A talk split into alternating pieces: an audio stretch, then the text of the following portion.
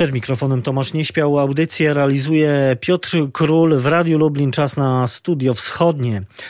A dziś e, chciałbym, żebyśmy porozmawiali o tworzącym się w Lublinie Muzeum Ziem Wschodnich dawnej e, Rzeczpospolitej.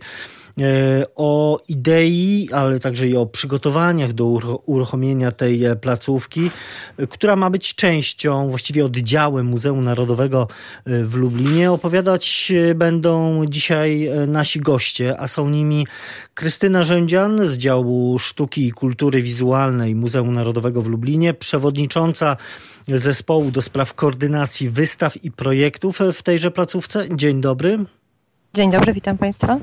I dr Marcin Gapski, kierownik e, działu edukacji Muzeum Narodowego w Lublinie i koordynator e, całego przedsięwzięcia e, pod nazwą Muzeum Ziem Wschodnich Dawnej Rzeczypospolitej.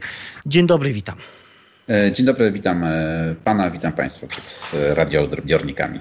I od pana doktora zaczniemy tę rozmowę, no bo najpierw myślę, że słuchaczom należy się pewne wyjaśnienie, na jakim etapie jest obecnie przygotowywanie Muzeum Ziem Wschodnich dawnej Rzeczypospolitej. Budynek jest, to wiemy, prace się toczą w Pałacu Lubomirskich na Placu Litewskim. Koncepcja też już się właściwie, przynajmniej w dużej części wyklarowała. E, panie redaktorze, e, oczywiście dla nas, jako dla mieszkańców Lublina, jest to myślę już e, oczywiste, że Muzeum Ziem Wschodnich powstaje tutaj. Może część słuchaczy jest zaskoczona, ale tak. Przy Placu Litewskim 3 w Lublinie, w Pałacu Lubomirskich trwają intensywne prace, aby tam zagościła nowa instytucja muzealna w naszym mieście. Aktualnie pracujemy, bo, ponieważ muzeum istnieje, to, to jakby chciałbym podkreślić. Jeszcze nie mamy wystawy, ale muzeum jako Formalnie takie placówka jest już powołana. Tak, jest powołana do życia. E, dlatego staramy się podjąć cały szereg akcji e, związanych już z naszym jakby takim codziennym funkcjonowaniem.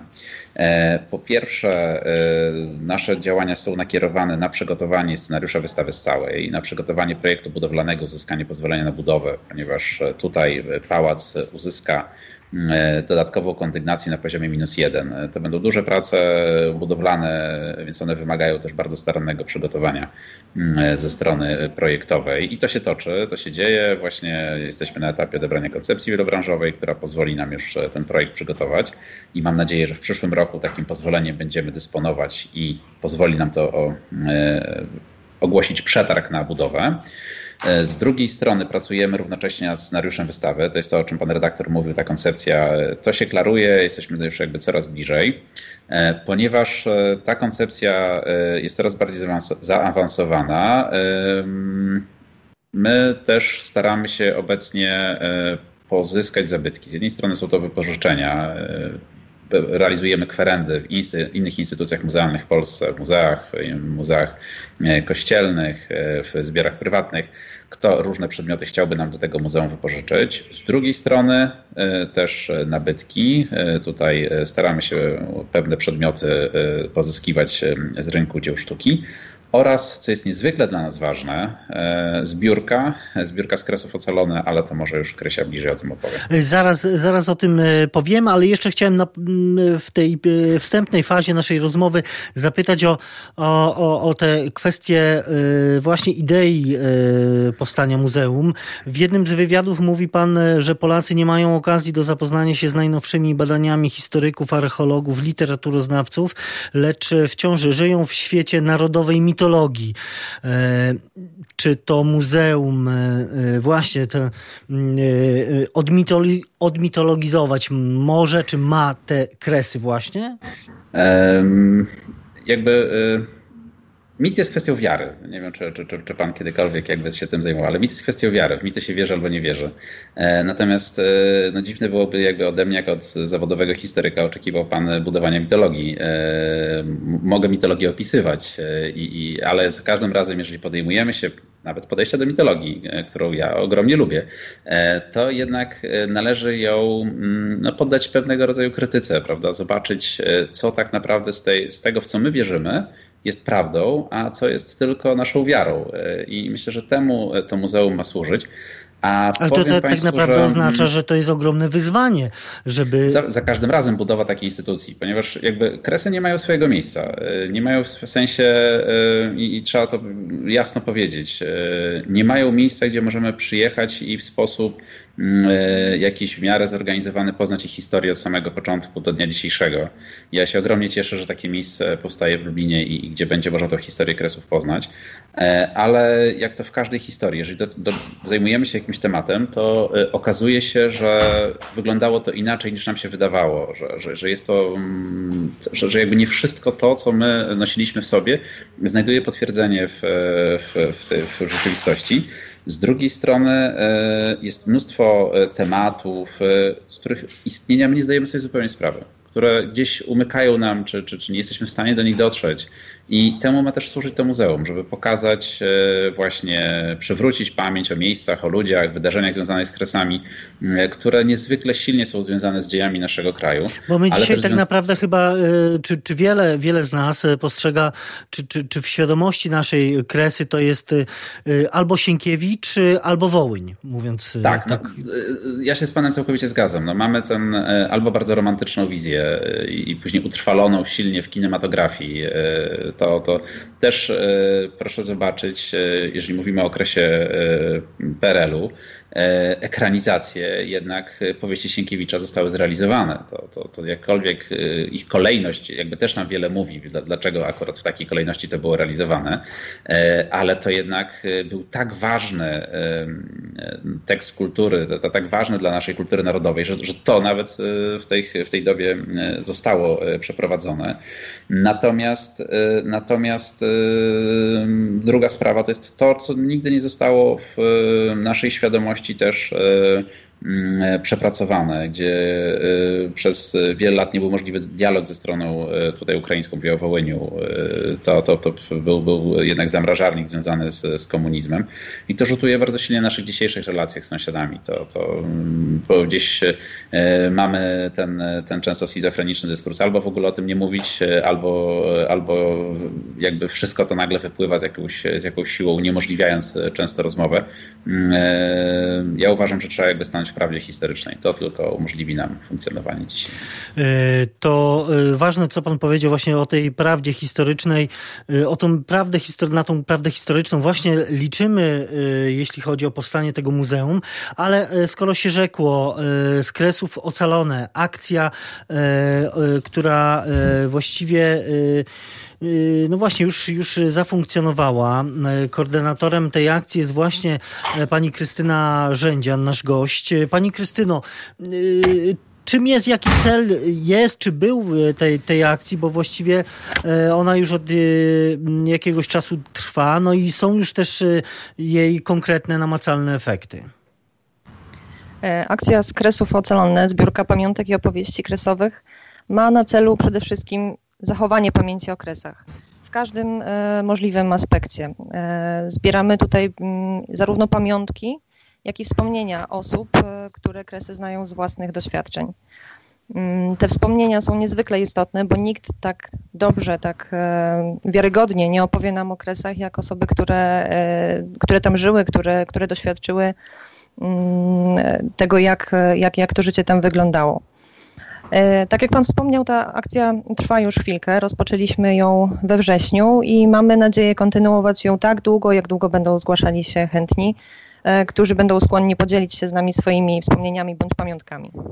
Yy, no właśnie, ci chętni rozumiem yy, są, bo pewnie niełatwe jest prowadzenie takiej akcji, takiej zbiórki w trudnych czasach dla, dla wszystkich, w czasach pandemii, ale jak to jest z odpowiedzią na, na ten wasz apel, na tą waszą akcję? Tak, zainteresowanie jest, bardzo nas ono cieszy.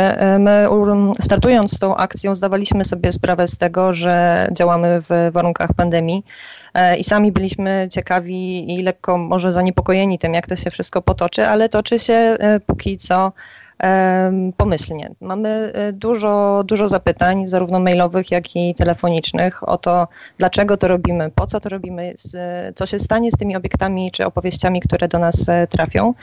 E, ale oprócz pytań mamy też e, konkretne spotkania, konkretne przekazy.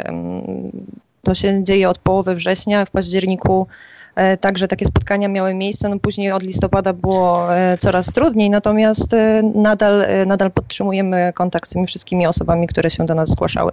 No właśnie, tutaj ta zbiórka prowadzona jest, czy akcja prowadzona jest dwutorowo. Z jednej strony przyjmujecie Państwo pamiątki, czyli konkretne artefakty, z drugiej strony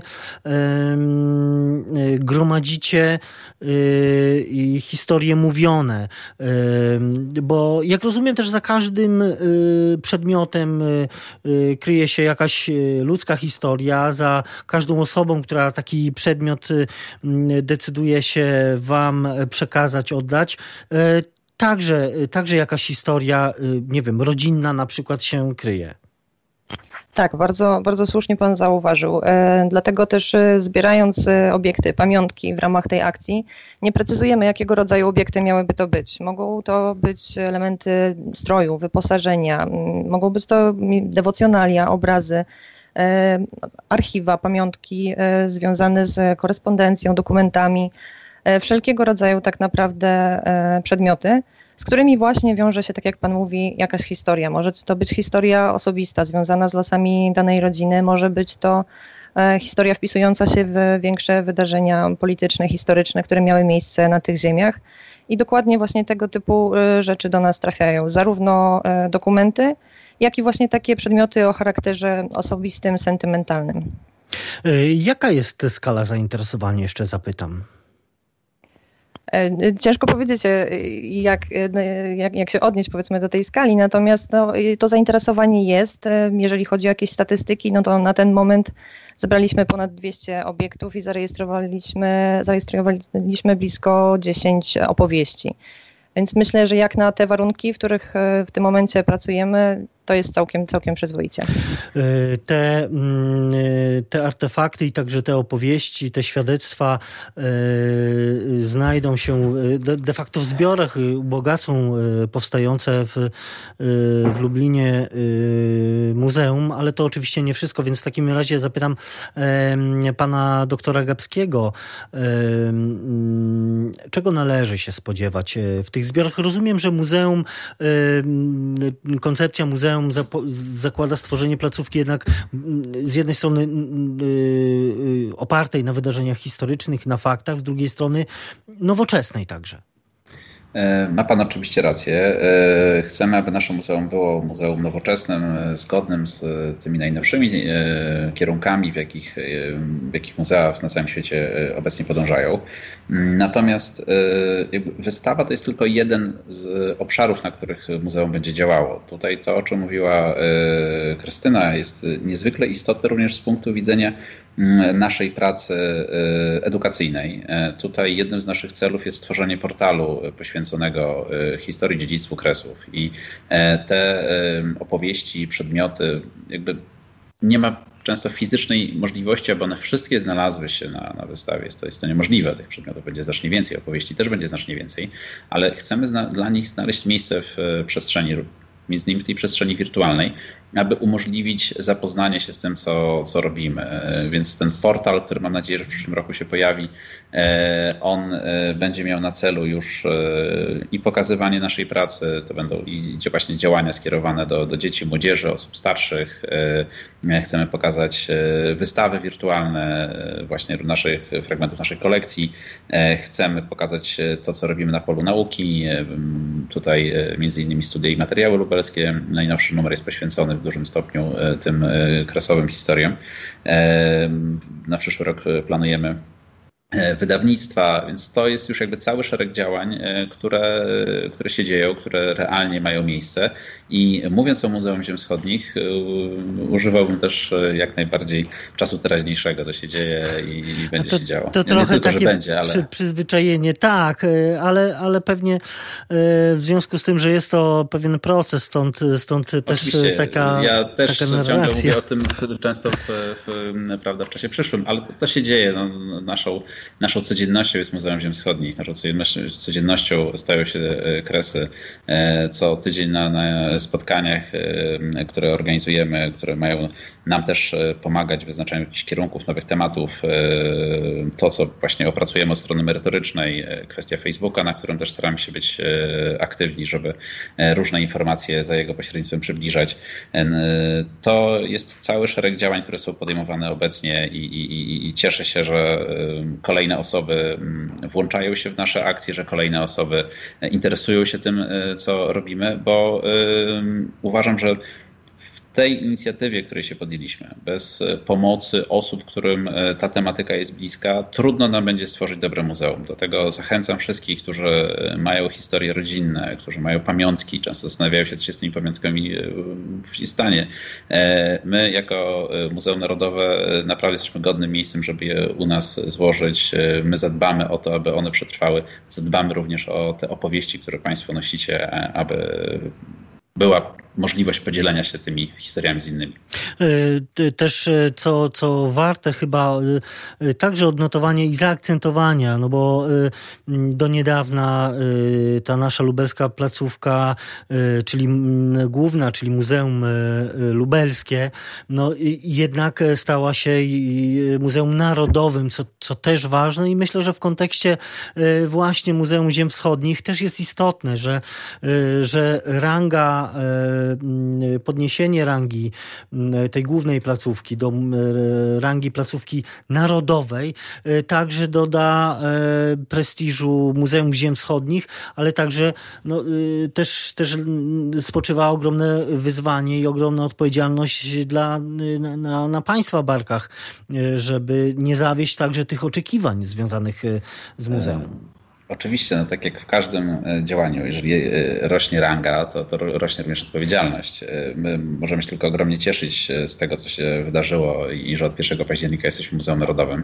Cieszymy się również ogromnie, że naszą zbiórkę z Krasów Ocalone swoim patronatem objął pan premier Gliński, więc też tutaj jesteśmy, jesteśmy jak najbardziej popierani w swoich działaniach przez Ministerstwo Kultury i Dziedzictwa Narodowego, co nas ogromnie cieszy.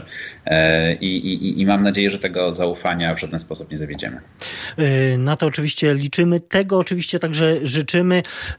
W studiu wschodnim rozmawiamy z doktorem Marcinem Gabskim, kierownikiem działu edukacji Muzeum Narodowego w Lublinie oraz z Krystyną Rzędzian z działu sztuki i kultury wizualnej tej placówki. Również rozmawiamy o Muzeum Ziem Wschodnich dawnej Rzeczypospolitej. Do naszej rozmowy wracamy w studiu wschodnim za kilka chwil. W studiu wschodnim wracamy do y, rozmowy o Muzeum Ziem Wschodnich dawnej Rzeczypospolitej. Rozmawiamy z Krystyną Rzędzian i doktorem Marcinem Gabskim z Muzeum Narodowego w Lublinie. Przed przerwą wspomnieliśmy o akcji zbierania pamiątek i opowieści i historii kresowych właśnie. Akcji, którą koordynuje pani Krystyna Rzędzian. Więc pani Krystyno, kim są e, osoby, które zdecydują się, czy zdecydowały się e, przekazać e, jakieś pamiątki e, lub i opowiedzieć swoje historie związane z kresami. Dlaczego, dlaczego oni decydują się właśnie na ten gest? Co ich motywuje? Bo przecież Państwo z nimi rozmawiacie, więc zapewne wiecie dlaczego. Taką najsilniejszą motywacją zgłaszaną przez naszych darczyńców jest chęć zachowania wspomnień o kresach boją się, że to jest starsze pokolenie, prawda? Ono nieuchronnie odchodzi e, i boją się, że wraz z ich odejściem ta pamięć e, zginie, że te obiekty, które gdzieś ze sobą przywieźli, te pamiątki, które dla nich mają olbrzymie znaczenie, zostaną zapomniane gdzieś w szufladach, gdzieś w piwnicach, e, że, ich, że kolejne pokolenie, ich rodziny być może nie, nie będą w stanie zrozumieć tego, jak ważne miały dla nich znaczenie. E, dlatego chcą, e, żeby mm, przekazać je w miejsce, gdzie, gdzie właśnie one zostaną uchronione i przed zniszczeniem, i przed e, zapomnieniem. I my to właśnie gwarantujemy, że te obiekty nie zostaną mm, zniszczone. Nasz dział konserwacji o nie zadba, żeby jeżeli już w tym momencie mają jakieś uszkodzenia, to będą naprawione. E, zadbamy o to, żeby były przechowywane w dobrych warunkach. Będziemy je pokazywać e, zarówno na ekspozycjach, e, na ekspozycji stałej, czy tak jak Marcin już wspominał, w formach publikacji czy cyfrowych, czy, czy drukowanych. Mm, natomiast te wspomnienia, e, które, mm, którymi się z nami dzielą, one również będą publikowane, właściwie już są publikowane. Tutaj też już wspominaliśmy o tym, że prowadzimy profil e, facebookowy poświęcony Muzeum Ziem Wschodnich e, i tam już w tym momencie są zamieszczone mm, fragmenty dwóch takich rozmów.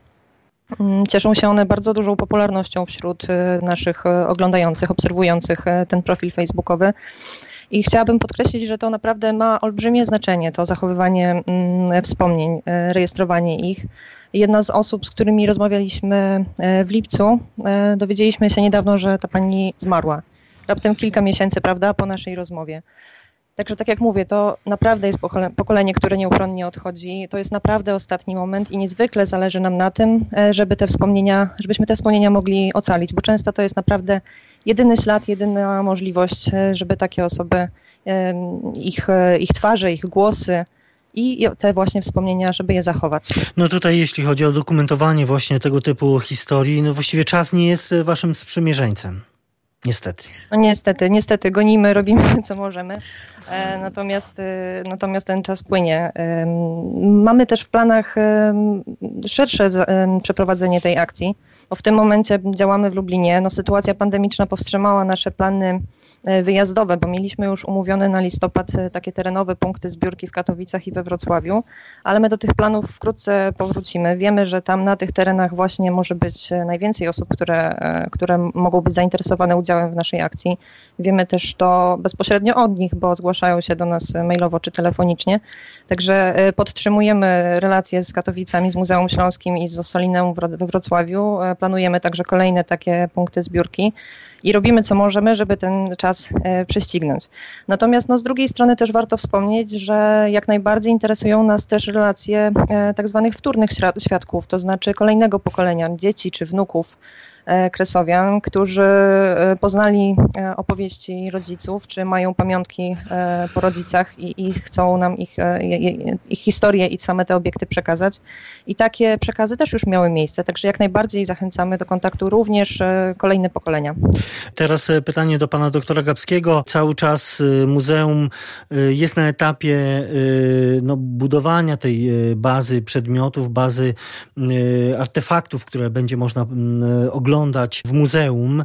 Y, swego czasu Państwo też informowali opinię publiczną o, o, y, o, mm, obrazie, który udało się pozyskać z prywatnych y, mm, zbiorów. Obrazie Scena batalistyczna ze Stefanem Czarneckim, który wówczas, jak, jak słyszeliśmy, był najcenniejszym obiektem w, w zbiorach. Staramy się na bieżąco jakby pozyskiwać kolejne, kolejne obiekty. W tym roku e, z tych przedmiotów, które udało nam się e, pozyskać, myślę, że mogę powiedzieć o, o jednym bardzo nieoczywistym, ale jest to e, skarb dirhemów arabskich i srebrnej biżuterii, tak zwany skarb z Pińska. Piński jest to teren dzisiejszej Białorusi. Jest to skarb znaleziony w latach 30. XX wieku, czyli to było na terenie powiatu pińskiego. I on trafił do prywatnej, prywatnej kolekcji już wówczas. Nam udało się to uzyskać od, od spadkobierców bardzo znanego w Polsce kolekcjonera numizmatyka. E, jest to skarb ozdób e, właśnie z X-XI e, wieku, przepięknych, właśnie związanych z, z tym obszarem pogranicza polsko-ruskiego. E, mówię o tym jako rzeczy nieoczywistej, ale no, nasza wystawa zaczyna się gdzieś tam e, głęboko w średniowieczu i, i to rzeczywiście stanowi takie cymelium, którym będziemy się mogli e, chwalić. Mm, już tutaj prezentowaliśmy to z koleżanką na międzynarodowej konferencji. Ten skarb i on wzbudził bardzo duże zainteresowanie badaczy z całego świata, ponieważ no, jest jakby to, tych skarbów średniowiecznych z tego okresu nie ma zbyt wiele i, i, i, i to rzeczywiście jest, jest rzecz niezwykle droga mm, i cenna z punktu widzenia naszej pracy muzealnej. Kolejnym takim e, niezwykłym przedmiotem, e, i to też jest e, przedziwna zupełnie historia, jest bardzo duża srebrna taca pochodząca z XIX wieku. Została wykonana przez lwowskiego złotnika Barucha Dornhelma, jednego z, naj, z najsłynniejszych lwowskich XIX-wiecznych złotników. Jest to taca, która przedstawia obronę trębowli. Wydarzenia z XVII wieku, Turcy, którzy atakują e, Trębowle i, i, e, niezwykła postawa Doroty Chrzanowskiej, która grozi, że się przebije nożem, jeżeli obrońcy nie będą walczyli z, z Turkami, bo mm, jej mąż, który był dowódcą tej, e, tej fortecy, uważał, że nie ma szans na wygraną, że należy się poddać. Więc tą dramatyczną scenę Złotnik przedstawił na tym przepięknym przedmiocie i on też trafił w nasze ręce tych wyrobów Dornhelma. Nie jest zbyt dużo, nie ma zbyt dużo w polskich zbiorach, Y, między innymi wiem, że, że, że podobny obiekt znajduje się w Wilanowie. E, więc cieszymy się, że drugi taki przedmiot jest od kilku miesięcy w Lublinie. Ten akurat w Wilanowie dotyczy zupełnie innej jakby historii. Natomiast nasz może powiedzieć, powiedzieć że jest ładniejszy lepszej klasy. E, no tak, tutaj e, te kryteria, oczywiście poza obiektywnymi, historycznymi. Tak, tak, tak oczywiście drobne, drobne tutaj, tak. Nie, no, to, to nas naprawdę ogromnie cieszy, że, że, że, że takie rzeczy udało się pozyskać. Udało nam się pozyskać też bardzo dużą kolekcję ceramiki huculskiej. E, to jakby cała moda na huculszczyznę to, to myślę, że rozsadziłaby ramę naszego dzisiejszego spotkania e, i, i, i jakby huculszczyzna w sama sobie jest, jest e, szalenie interesującym tematem, ale właśnie udało nam się pozyskać dużą kolekcję ceramiki huculskiej, to jest kilkadziesiąt obiektów.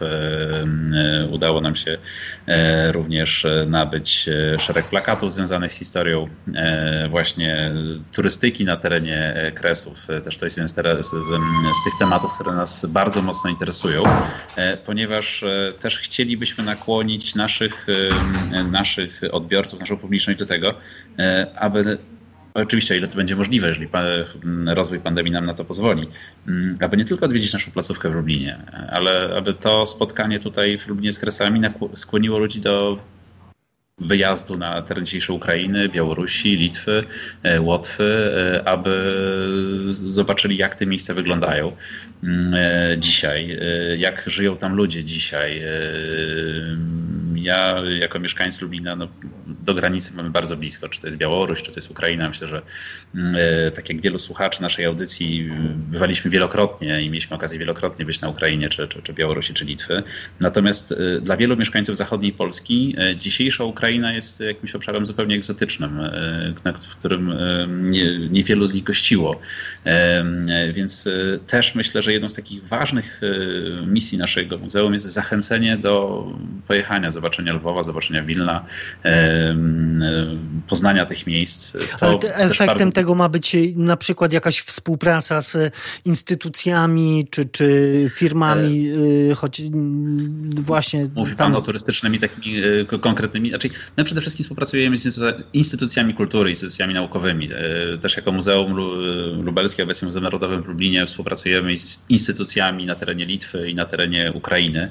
E, tutaj, e, tutaj mamy dosyć, dosyć bogate pole, jakby, mm, jeżeli chodzi o współpracę. I są to relacje bardzo dobre, często przyjacielskie, z, czy z Muzeum Historycznym w Lwowie, czy, czy z Pałacem Wielkich Książąt w Wilnie. Więc ja uważam, że też jakby w naszej pracy nie możemy zapominać o tym kontekście. Jesteśmy sąsiadami. Ta historia powinna nas łączyć, a nie dzielić. Powinniśmy widzieć te dobre, oczywiście złe, ale i dobre momenty, bo patrząc na dzieje, tych momentów dobrych było bardzo dużo i, i, i myślę, że, że może być sporo optymizmu w naszym podejściu do tego, jak będzie się kształtowała przyszłość. To niezwykle istotne, co też pan powiedział w takim razie jeszcze zapytam panią Krystynę Rzędzian, y, y, która przypomnijmy jest koordynatorem mm, akcji zbierania pamiątek y, kresowych, akcji z, kres, z kresów ocalone. Pani Krystyno, Jakie są kryteria przyjmowania y, pamiątek? Mówiła Pani wcześniej o, prawda, też o opowieściach, o pewnych o świadkach, ale też o tych osobach y, pośrednio y, związanych z wydarzeniami na kresach. Co decyduje o, o tym, że jakiś eksponat jest w Waszym zainteresowaniu lub nie? Jak to wygląda? E, tak naprawdę interesuje nas praktycznie wszystko to, co łączy się z kresami tak jak już też Pan wspomniał e, wcześniej, z wieloma często zupełnie niepozornymi przedmiotami wiążą się naprawdę ciekawe historie. Także nie, nie ma jakiegoś jednego e, jasnego kryterium, e, na podstawie którego mielibyśmy jakiś obiekt przyjąć e, lub nie. Jeżeli przedmiot pochodzi z kresów, jest z tym z nim związana właśnie jakaś opowieść, jeżeli osoba, która pochodzi z kresów, chce nam tę opowieść przekazać, to wtedy serdecznie zapraszamy i zachęcamy do kontaktu telefonicznego, mailowego w razie wątpliwości jakichkolwiek koleżanki z Biura Obsługi Zbiórki wszystkie te wątpliwości na pewno rozwieją. Y, ja myślę, że w tym kontekście też warto, warto podać ten y, numer kontaktowy. Y, to jest 726 022 100 albo też adres poczty mailowej zbiorka małpa mnwl.pl. Te, te informacje, te, te dane kontaktowe są dostępne na, na stronie internetowej Muzeum Narodowego, w mediach społecznościowych i, i tam te, pod tymi kontaktami można te wątpliwości swoje rozwiewać, ale myślę, że też co, to, co istotne, bo przecież te pamiątki, one y, y, nie chodzi o to, że, że y, muszą być na tyle wartościowe, żeby trafiły od razu na wystawę, tak, ale przecież ten szereg akcji edukacyjnych, czy, czy portal. Tylko, czy... że jakby tutaj oczywiście mamy te, te, dwie rzeczywistości. Z jednej strony, tak jak mówiłem w przypadku tej tacy, załóżmy Barucha Dornhelma, to jest przedmiot niesamowicie spektakularny, tak, który tworzy nam całą atmosferę, jest, jest wielka historia, która się z nim zwiąże ale z drugiej mamy często niepozorne, e, niepozorne przedmioty, takie jak e, książeczka do nabożeństwa, różaniec, krzyż, e, bryłkę ziemi, którą ktoś do nas przyniesie i, i z nimi się wiążą historie, które trudno byłoby bez tych przedmiotów jakby opisać. A, a, a Bo kresy to ludzie, historie tak, ludzkie. Tak, oczywiście, że tak. I jakby to należy podkreślić. To jakby rzuca zupełnie inne światło, bardzo, bardzo takie ludzkie podejście do, do, do wielu historii. Z tej wielkiej historii, tej wielkiej historii pisanej przez polityków, armię i dziejowe zawieruchy, my docieramy do, do tego najniższego pokładu osób, które to przeżyły, które przez to przeszły, które mają swoje własne emocje z tym wszystkim związane. I te przedmioty y, niezwykle pomagają nam e, w tworzeniu jakby tej e, historii kresów, pokazanie jej wielowymiarowości, jej e, wieloetniczności często. No, jeden z takich niezwykłych obiektów, które do nas trafił w czasie zbiórki, to jest krzyż, takich jak wiele możemy spotkać w naszych, w naszych domach. Krzyż pochodzący z lat 30., ale to jest krzyż, który ojciec pani, która do nas ten krzyż przyniosła, założył na szyję i z tym krzyżem wracał do Polski, mając nadzieję, że, że wyniesie z tej całej zawieruchy drugowojennej e, właśnie e, głowę e, i, i, i później był to jeden z najważniejszych przedmiotów ich domu przez wiele lat i ona uznała, że, że jakby ten krzyż nam ofiaruje. Więc siła jakby tego przedmiotu y, jest no, nieporównywalna. No, dla, dla, gdyby to był zwy, zwykły jakby obiekt bez tej historii, to, to myślę, że, że, że historyk czy historyk sztuki wzruszyłby ramionami i powiedział, że na każdym targu staroci takich obiektów można znaleźć więcej i, i są niewiele warte. Ale z punktu widzenia tego, co my robimy, ten y, krzyż z tą opowieścią, y, on pokazuje nam ludzkie losy, ludzką determinację, a w tym momencie też ogromną wiarę tego człowieka, że, że właśnie dzięki opiece Boga on z tego wszystkiego wyjdzie. Y, to jeszcze... Tak, jeżeli jeszcze, jeżeli mhm. jeszcze mogę, e, właśnie ten, ten przykład z krzyżem, o którym Marcin wspomniał, jest jednym, jednym właśnie z takich bardziej wymownych, ale e, może jeszcze chciałabym podać inny taki przykład. Trafiła do nas e, skrzynia posagowa. Otóż wydaje się, że taki zupełnie zwykły mebel, prawda, przechowywany w każdym domu, ale okazuje się, że ta skrzynia była przechowywana w, w tej konkretnej rodzinie przez wiele lat, z pokolenia na pokolenie, przekazywana mat, od matki do córki. Przewędrowała przez ziemię właśnie kresowe, trafiła koniec końców tutaj na tereny polskie. I okazuje się, że mm, pani, która, e, do której należała ta skrzynia w latach 60., e, mm, przekazała do naszego muzeum, jeszcze wtedy lubelskiego, e, strój, którego używała wcześniej w, między, w międzywojniu jej, jej rodzina. I właśnie w tej skrzyni ten, ten strój był przechowywany, prawda? E, więc e, ja się śmieję, że ta, ta pani wyprzedziła naszą akcję o dobre kilkadziesiąt lat, przekazując e, wcześniej tenże strój do, do naszych zbiorów, do, do działu etnograficznego, natomiast teraz jej potomkowie przekazali także tą skrzynię. A czy to jest tak, tego typu historie też się, też się pojawiają. Czy to jest tak, że, że ty, e, Państwo też musicie uświadamiać tych darczyńców o, o tym, o, o skali na przykład danej historii, danego przedmiotu, właśnie w tym kontekście też historycznym, czy, czy oni jednak e, dosyć świadomie mają tę świadomość, e, mm, z czym do Was przychodzą, jak, jaką wartość to może prezentować? Mówię o tej wartości takiej historycznej, kulturowej. Znaczy, Dla tych osób ta, te przedmioty mają przede wszystkim wartość taką osobistą, prawda, sentymentalną. Wiąże się z ich, albo ich przeżyciami, albo przeżyciami e, ich rodziny. Zdają sobie sprawę oczywiście z tego, E, w, jakich, e, w jakim kontekście to wszystko się odbywało, prawda? E, natomiast przychodząc do nas, obdarzają nas olbrzymim zaufaniem, bo powierzają nam w pewien sposób własne życie, tak? własne historie. I to, to jest dla nich najsilniejsza motywacja, żeby właśnie, no bo tak, o, o tej wielkiej historii, o tych wielkich dziejach, o tym się mówi, o tym są podręczniki, o tym możemy przeczytać, obejrzeć, prawda?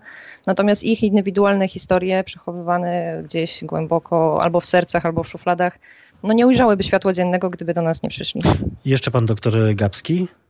E, nie, bo to jakby zgadzam się z, całkowicie z, z, z Krysią, że mm, te historie, e, jakby istnieje świadomość w rodzinach jakby wagi tych historii. One dla tych rodzin są niezwykle ważne i mm, rzadko się zdarza tak, żeby ktoś przyszedł i powiedział, no mam tutaj coś w szufladzie i proszę, bo ja nie wiem, co z tym zrobić. Raczej jest to bardzo świadoma decyzja e, tego, że jeżeli e, te osoby odejdą, to, to, ta historia jakby nie będzie miała swojej kontynuacji, że ona wraz z tymi osobami odejdzie. I, Ale to też tak naprawdę jest to... dowód na to, że na to, na to, jak ważną placówką jest Muzeum e, Ziem Wschodnich. E, tym bardziej. Tak, to, to tym bardziej utwierdza na naszej pracy, przekonuje nas do tego, że, że, że warto to e, tworzyć.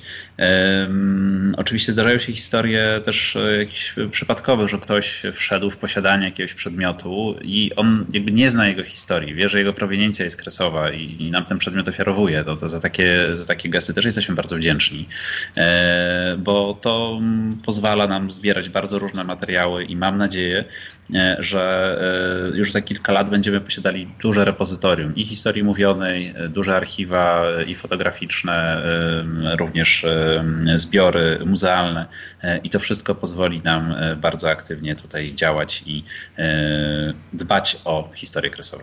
Ja wiem, że to może e, nie jest jeszcze najlepsze pytanie, ale pewnie, bo też Państwo się z nim stykają, ale, ale, ale muszę je zadać, kiedy funkcjonujące już, jak powiedzieliśmy, Muzeum Ziem Wschodnich dawnej Rzeczypospolitej otworzy swoje drzwi. To też myślę, że będzie bardzo ważne wydarzenie. Wiem, że to jest perspektywa, no nie na, na najbliższe miesiące, ale no właśnie kiedy. Mm, to jest y, pytanie oczywiście, na które wszyscy chcielibyśmy znać odpowiedź. Y, ja mogę powiedzieć, jakie są plany, prawda? Y, jak rok 2020 pokazał, jaki możemy mieć podejście do naszych planów, ale jest plan, tak, jest plan, to jest ważne. W przyszłym roku chcielibyśmy uzyskać pozwolenie na budowę, ogłosić przetarg i myślę, że ten następnie około trzech lat trwałoby wykonanie, 2-3 lata obiektu. Taki realny czas to są 4 lata liczone od dzisiaj, czyli czyli, gdzieś e, w okolicach roku 2023-2024 powinniśmy muzeum otworzyć. E, znaczy tak mówię, ponieważ no, gdybyśmy mieli pozwolenie na budowę, to byłoby mi zdecydowanie łatwiej e, wtedy ten czas liczyć. Dopóki tego pozwolenia nie będziemy posiadać, jest to ciągle pewien proces i, i plan. Też niezależny od, od państwa, tak, no ale, tak, tak. ale miejmy nadzieję, że ta cierpliwość się opłaci. Na to wszyscy liczymy. Dziękujemy. E, no, zapraszamy serdecznie, też proszę śledzić e, naszą stronę, fanpage'a. E, rzeczywiście się dzieje sporo. Jeżeli będzie możliwa praca z publicznością, my też różnego rodzaju aktywności będziemy podejmować. Będziemy pojawiali się na imprezach kresowych, które są organizowane w Polsce. Też tego typu inicjatywy chcemy sami kształtować i podejmować. Więc jeżeli tylko będzie możliwa praca z publicznością, zapraszamy fizycznie, żeby się z nami spotykać. Jeżeli nie, zapraszam do naszych aktywności za pośrednictwem internetu. I do tego zapraszam zapraszania się oczywiście także przyłączam. Dr Marcin Gabski, kierownik działu edukacji Muzeum Narodowego w Lublinie, koordynator Muzeum Ziem Wschodnich dawnej Rzeczypospolitej i, i Krystyna Rzędzian z działu sztuki i kultury wizualnej Muzeum Narodowego w Lublinie. To byli goście Studia Wschodniego, którzy opowiadali o Muzeum Ziem Wschodnich w Lublinie właśnie. Szanowni Państwo, bardzo dziękuję za to spotkanie. Dziękuję. Dziękujemy panu, dziękujemy państwu. I to wszystko w naszym programie na dzisiaj. Za uwagę dziękuję Tomasz Nieśpioł i Piotr Król. Studio Wschodnie wraca na antenę Radia Lublin za tydzień. Do usłyszenia w następną niedzielę po godzinie 14.